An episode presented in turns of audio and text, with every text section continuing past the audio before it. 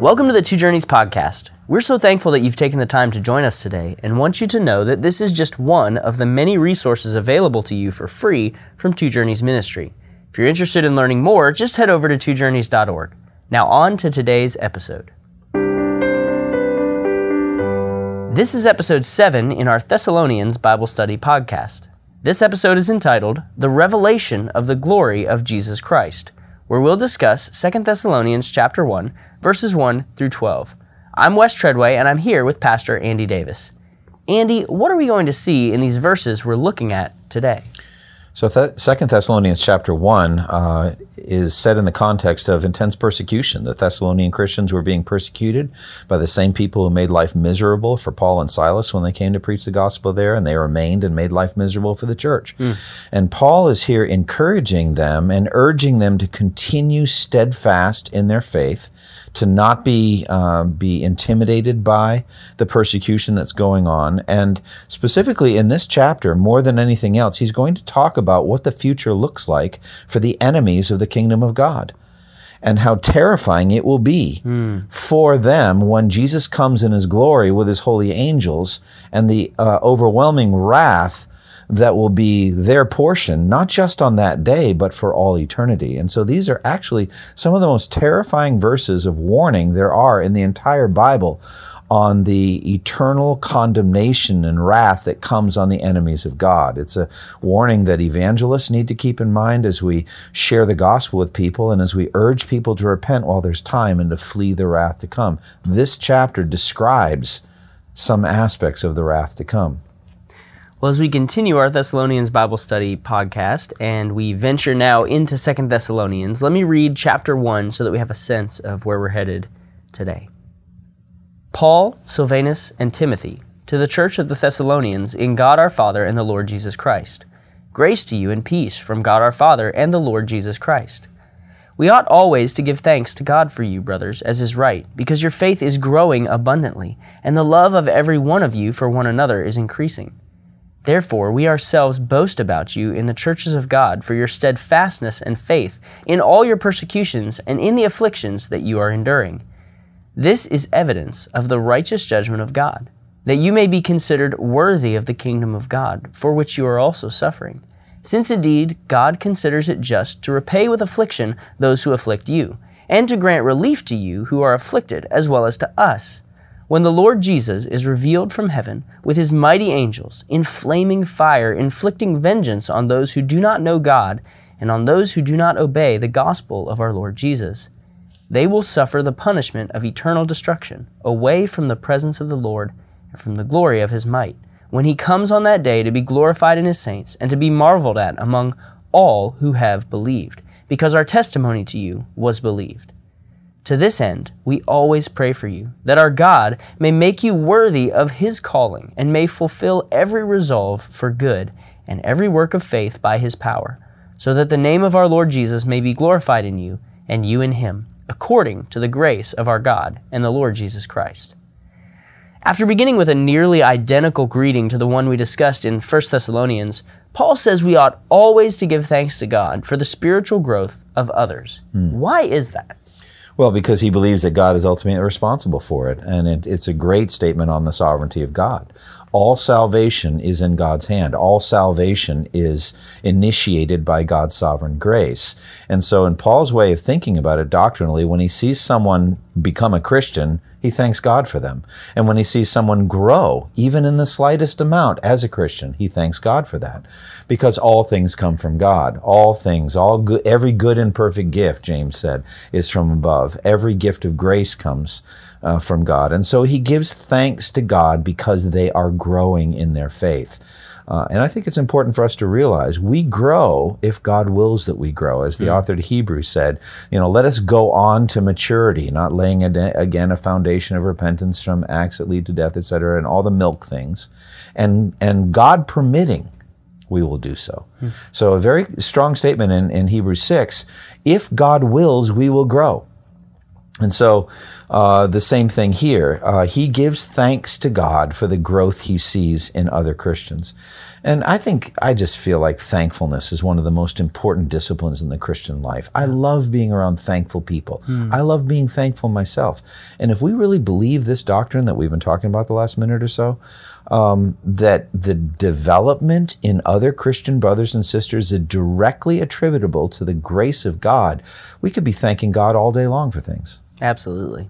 Well, how should the idea of our Christian faith increasing both encourage and challenge us ourselves? All right, so faith is not static, it's a living thing, and we can have more faith now than we did a year ago. We can have even more faith a year from now than we do now. Our faith can grow does it mean for faith to grow? This is a bit of a mystery because Jesus' disciples came and talked to him about this exact issue. They said, Lord, increase our faith. Mm-hmm. And he said, I tell you the truth, you have faith like a mustard seed. You can say to this mountain, go throw yourself in the sea and it will be done. So that's strange. Um, is he denying that faith can grow? No, because he frequently called his disciples, Oh, you of little faith. He clearly wanted to challenge them to have more faith. So I think faith is something that can grow, it can develop. Um, it is a perception uh, an, uh, the eyesight of the soul by which we see invisible spiritual realities, past, present, and future, uh, the assurance of things hoped for, the conviction of things not seen. We can have a stronger assurance of things hoped for and an even more vivid conviction mm. of our sins and of other things, things not seen. We can have an even more vigorous reliance on Christ in prayer. We can, we can be men and women of faith. And so, according to this verse, the Thessalonians' faith is growing. They're stronger in the faith now than they were a year ago. So they're again in a context of, of intense persecution. Their uh, likelihood of apostasy, their likelihood of, of flickering and wavering and being easily moved is less now than it was a year ago. Mm. They're more established and founded on Christ than ever before. And he's giving God thanks for that. Paul also says that the love they have, every one of you for one another, is increasing. What is the relationship between the one and the all in a healthy local church? Okay, so uh, fundamentally, the idea here is that they are loving each other more than they did before. And uh, the, the love that they have for, for one and the love they have for all Christians is growing and developing. Um, re- read again the translation. I'm working with a little different translation. What yeah. does your say? So verse 3 says, We ought always to give thanks to God for you, brothers, as is right, because your faith is growing abundantly, and the love of every one of you for one another is increasing. Okay. Yeah, so there's a concern for every individual Christian. We want to be certain nobody's lagging behind, nobody's getting left behind. Uh, and we want to make cert- certain that each of them is growing and developing in the Christian virtues. And one of the most important Christian virtues there is is that horizontal love we have for one another. Uh, this is very important in the epistle that Paul write or that John writes, First John, uh, that we cannot claim to love God whom we have not seen if we don't love, love, our brothers and sisters whom we have seen. So their faith is becoming more ardent for each other. They are, are more committed. There is a, the, a, more intense affection they have for one another. And I think persecution will do that. These folks are going through it together, kind of like World War II and the Band of Brothers. Mm. Go through the, the D-Day landing and you barely survive, but you survive together and you're fighting for each other, et cetera. It, it draws you together. And so these folks are under intense persecution and they really intensely love one another. And so their love for each other is growing more and more. Paul goes on in verse 4 to relate his boasting about the Thessalonians. Given that Paul clearly ascribes the spiritual gl- growth of the Thessalonians to God because he thanks God for it, mm-hmm. how should we understand the boasting in verse 4? And how is their endurance in persecution clear evidence of the genuineness of their faith? Well, just because we got, give God ultimate glory and ultimate causality for everything in the world, ultimately all good things come from Him, that doesn't mean that we don't praise each other for good things that we do. That doesn't mean that God Himself doesn't say, Well done, good and faithful servant, and then give rewards and honor individuals for sacrificial service. And so, Paul, by boasting about the courageous little Thessalonian church in a cauldron of persecution, where he had to go out and Silas had to go out, you know, at midnight or in the middle of the night to escape a, a mob of bad characters from the marketplace and, and, a, and a, a riot that was, I mean, that's, they escaped, they left town, but that, Thessalonian church, those folks had to stay there. But they, they instead of getting swept away in cowardice and unbelief, they're standing firm for Christ. Mm well, these words that I'm saying right now, I could see Paul saying them to people from other churches, uh, you know, the Galatians or the Ephesians or the, the Athenians or the Corinthians. You know, he can say, let me tell you about that little church. He does the same thing in Corinthians about the Macedonians. Hmm. Remember how he yep. boasts about their giving yep. and how amazing they are? And he said, out of their intense poverty, they gave far beyond anything we ever thought that, that he's boasting about them.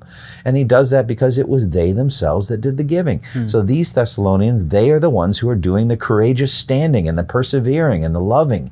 And so he boasts about them, I think mostly as, as setting an example for other churches to imitate.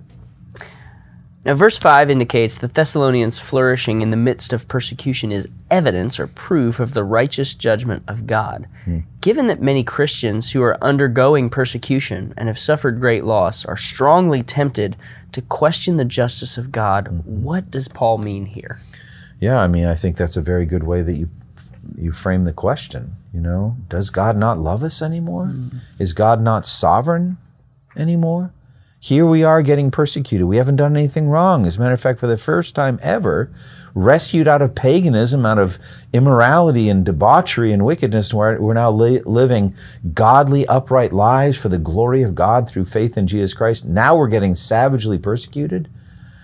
Where is God? Doesn't He love us anymore? What Paul is saying here is the fact that they are standing firm in the midst of this, the fact that they are only getting stronger. Paul says in Philippians, this is evidence uh, that they, the Philippian persecutors, will be uh, destroyed and that they, the Christians, will be saved.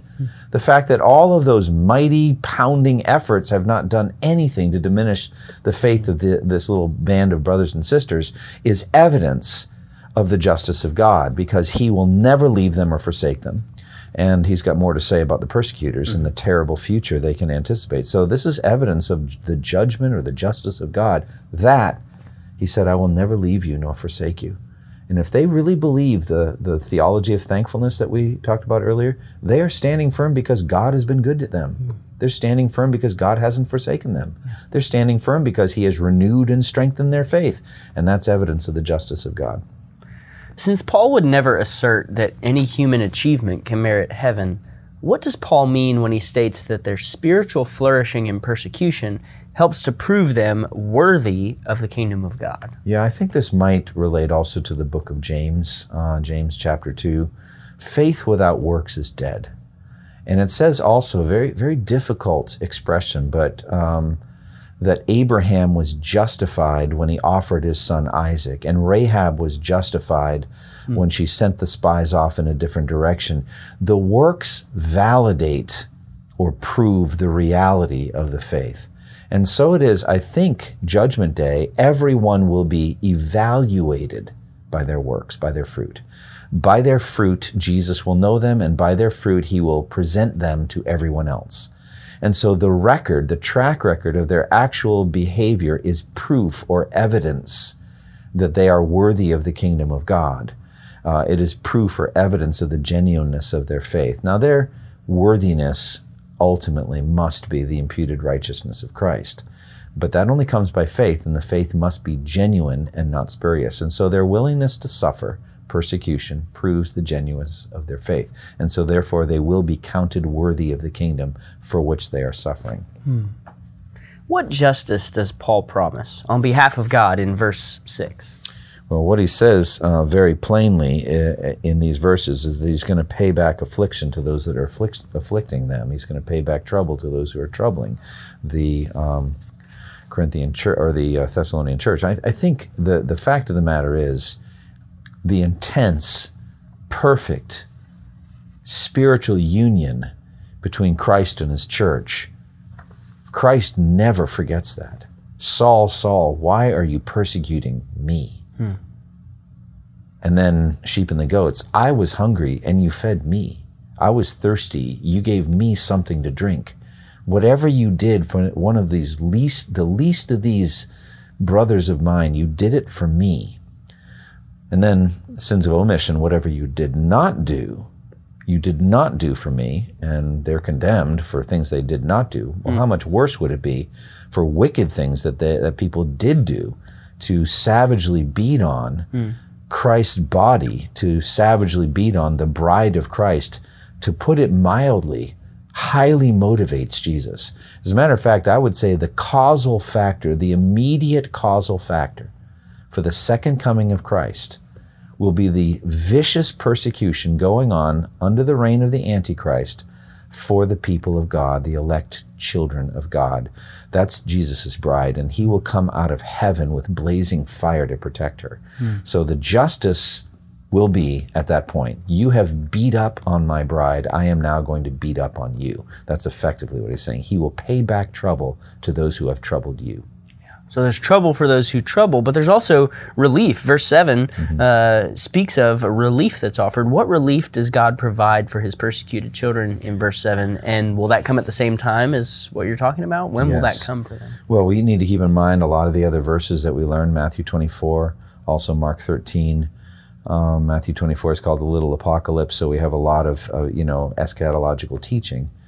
And it speaks there of the great uh, tribulation. Uh, those will be uh, times unlike anything that has ever happened from uh, the beginning when God created the world until now and never to be equaled again.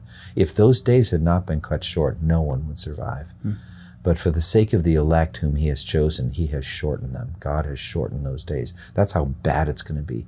In other words, the most savage, systematic, demonic, intelligent, skillful, almost inescapable persecution ever worked on God's people on the planet Earth has yet to come. It's at, it's at the end. And so um, they will be crying out for deliverance, crying out for the Lord to deliver and rescue them. And when He comes, they will be relieved. They will be delivered. I do believe mysteriously in Daniel chapter 12, when there's a counting of days, and we have that 1290 days counted out, and the 1335 days. Blessed and holy are those who wait for and endure to the end of the 1335 days. That's just straight mystery. There's no one who understands those numbers 1290, 1335. It's not 1260, which is a time times and half a time, or three and a half years, 42 months, all that. No, it's something beyond that 1290 days. And then beyond that, another 45 days, 1335 days. We don't know what that is. But I guess it's the counting of days until the second coming of Christ done by those who are so terrified by the persecution. They're hiding in caves somewhere. They're hmm. looking for some kind of relief and deliverance, and they they have they cannot. If those days had not been cut short, no one would survive. Jesus said. Hmm. Think about that. And so those people are counting the days until Jesus comes to deliver them. What do we learn in verse 8 about who will be punished at the time of the second coming of Christ? And what is the significance of the word obey when connected with the gospel? Yeah, so we're you know this this passage is amazing. Jesus is going to come in blazing fire, the text says, with his holy angels. You know, this is not a secret second coming. This is not like a lot of people reading eschatological books like the Left Behind series and all that talk about a kind of a secret rapture and a secret secret coming. The the second coming is no secret. It's clear, visible, blazing fire hmm. and angels. And so they're uh, the the Lord Jesus is coming back, and when he comes back, he's going to punish everyone who did not know God and did not obey the gospel of Jesus. So this is the ultimate justice. Uh, they will be punished for not obeying the gospel of Christ, and that's a terrifying display of the wrath of God. What are the different aspects of eternal condemnation taught in verse 9? And how does meditating on hell help those who are being viciously persecuted? Well, um, the doctrine of hell is taught in many places. As, as I've learned in my study in the book of Job, going through, the doctrine of hell is in no way clearly delineated or described at all in the Old Testament. I don't find it anywhere. There's maybe little glimpses here and there. But it was the Lord Jesus and then the apostles that developed the concept of hell as eternal conscious torment.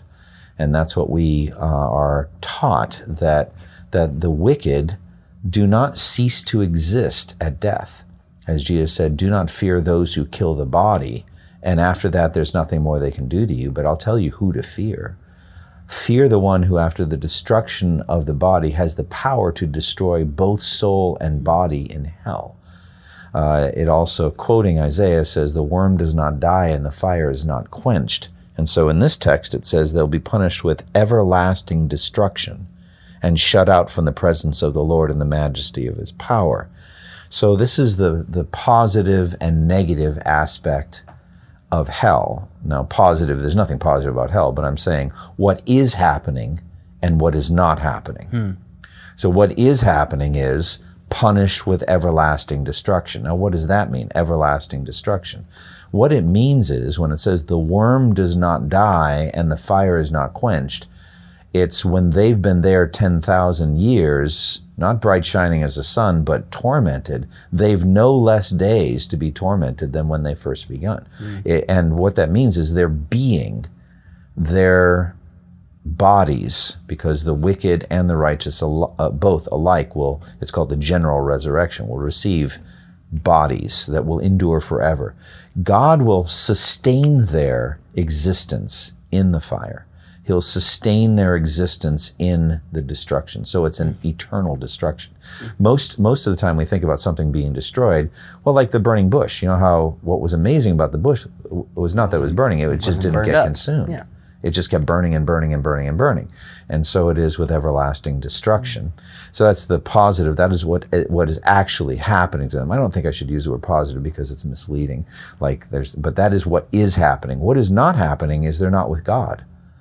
They are shut out from the presence of God. What that means is they could say, well, that's the very thing I want. I don't want to be with God. Well, again, quoting James, every good and perfect gift comes from God. Mm. So they're cut off from every good and perfect gift, everything they ever enjoyed in life. They hmm. say, I want to be in hell. That's where all my friends are going to be. Well, it may well be that all of their friends on earth will be in hell, but they won't be friends in hell. There's no friendship in hell. There's no fellowship in hell. There's no togetherness in hell. All those are gifts of God. So they're shut out from the presence of God.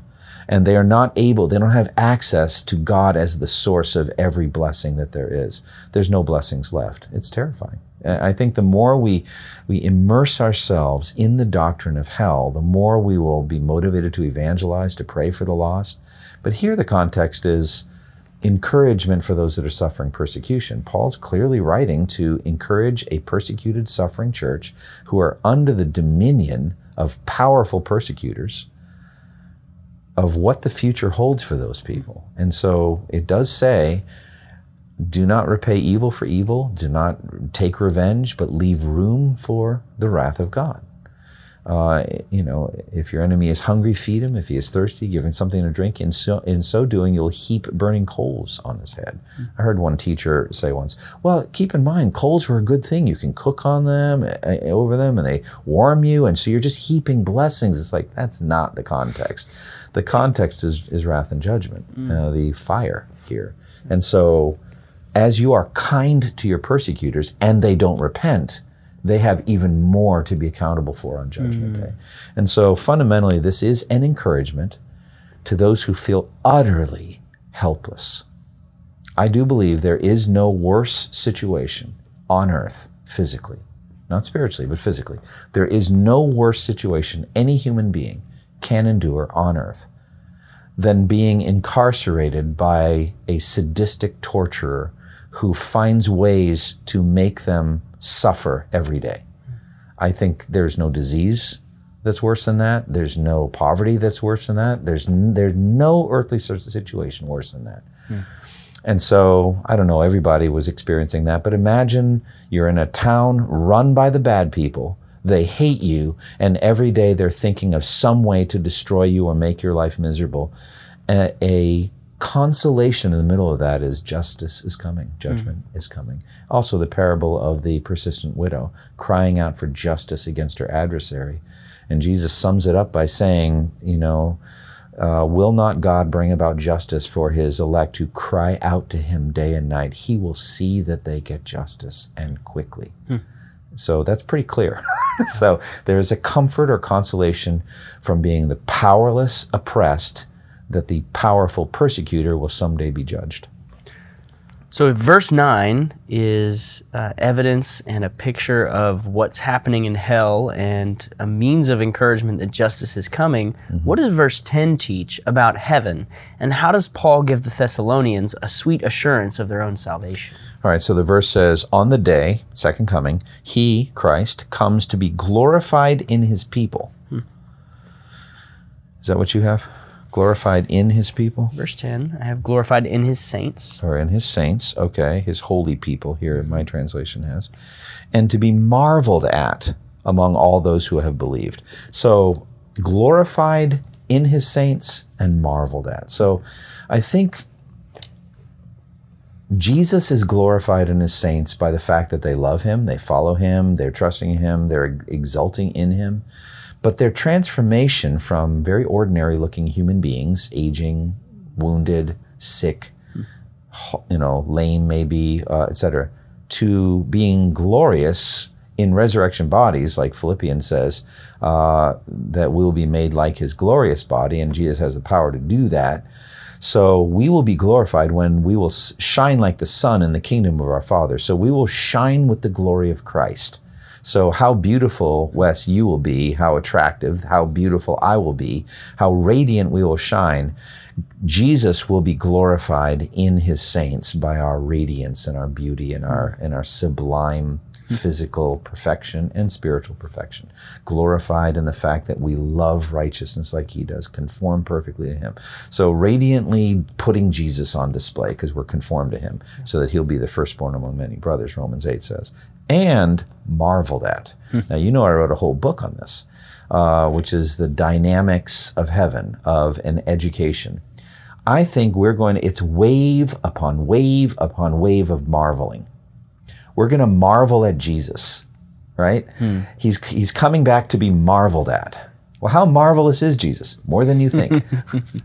how marvelous is he when we've been there 10,000 years? More than even we will think at that point. Hmm. There's still more he has to show us, hmm. and he'll never run out. Yeah. He, in Christ, are hidden all the treasures of wisdom and knowledge. So forever and ever and ever, he will be marveled at among his saints. How good is that? That's so good. I have a chance soon to teach on those dimensions of God's love in hmm. uh, Ephesians chapter 3. And I just think about that prayer that Paul prays, that they be strengthened to comprehend that. And, and what it says as I read that is, and we can't comprehend now, but we'll be equipped to comprehend then, but it still won't change the infinite dimensions of who God is, and we'll be learning for all eternity. That's pretty special. I just love this. This is so good. And to be marveled at among all those who have believed. Hmm. He's coming to say, Aren't I glorious? And we'll be like, Yes, you are.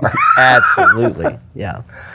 Now, why do all of these issues, right? Persecution, perseverance, the second coming of Christ, retribution by God on the persecutors, glory for the saints, why do they cause Paul to be constant in prayer for the Thessalonians? Well, Paul is constant in prayer for them because they're not done being saved yet. They're still in danger. Um, you know, we we don't see any evidence of, of anyone being prayed for once they get to heaven. There's no need for them. They uh, there's there's no need. Uh, the the they're out of danger.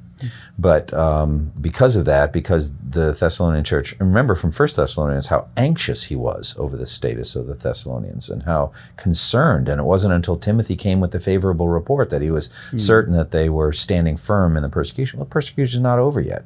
The battle's not done. The race isn't done being being run. And so, because of this, uh, we constantly pray for you. And we want finally in the end God to count you worthy. So he uses that same expression that he did earlier hmm. that you will be vindicated and validated in the end as having had a genuine faith. Because the faith that is genuine doesn't just begin, but it perseveres to the end. Jesus said, He who stands firm to the end will be saved. And so he's praying that they will not fail. Hmm. I prayed for you, Simon, that your faith will not fail. Jesus prayed that for Simon. Paul prays that for the Thessalonians. Oh God, don't let their faith fail. Let them keep running this race with endurance. And it's a great thing for us to pray for one another as well, that we would carry on uh, to the end. Uh, how should a passion for the glory of Jesus' name motivate all our good purposes and faith filled acts? And Yeah. what final thoughts do you have for us on this first chapter of Second Thessalonians? I love it. Now I know you're looking at verse 12. Let me say one quick thing about verse 11. Yeah. Would you mind reading the second half of mm-hmm. verse 11 after may count you worthy of his calling? and may fulfill every resolve for good mm. and every work of faith, by his power. Okay, so I think he's meaning their resolves for good and their work of faith. And so a resolution, it's like, I want to do better. Hmm. Well, may God fulfill that in you. Yeah. I'd like to memorize a book of the Bible. May God fulfill that resolution. I'd like to share the gospel with my neighbor. May God fulfill that good resolution. Where do those resolutions and determinations come from? But a moving of the Spirit.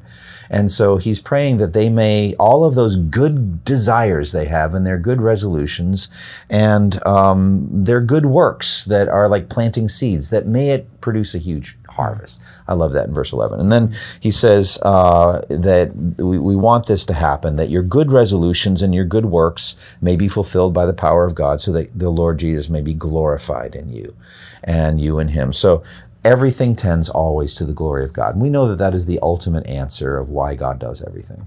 And the idea is that Christ, and through Christ, God the Father, may be put on display as a radiant, glorious God, that he may be displayed. And so that's the desire that he has. So to sum up, Second Thessalonians 1, Paul is still intensely concerned about the Thessalonians. They're in a cauldron of persecution. He is greatly encouraged by the fact that they're standing firm. He knows they're standing fir- firm only because God has been faithful to keep his promise to them. Hmm. But they're not done with that. He does say, keep in mind that your persecutors, if they don't repent, will be crushed by the glory of God in the second coming of Christ. And they will be shut out of, of heaven and be in eternal torment. And so be encouraged that God is just. This isn't going to go on forever. In the meantime, I'm praying for you. I'm praying that God will fulfill all your resolutions and good works so that God may be maximally glorified in your life. That seems to be good for us as well. Absolutely. Well, may we resolve to glorify God in our lives as we look forward to the coming of Christ. Well, this has been episode 7 in our Thessalonians Bible Study podcast. We invite you to join us next time for episode 8, where we'll discuss 2 Thessalonians chapter 2, verses 1 through 17. Thank you for listening to the Two Journeys podcast, and may the grace of our Lord Jesus Christ be with you all.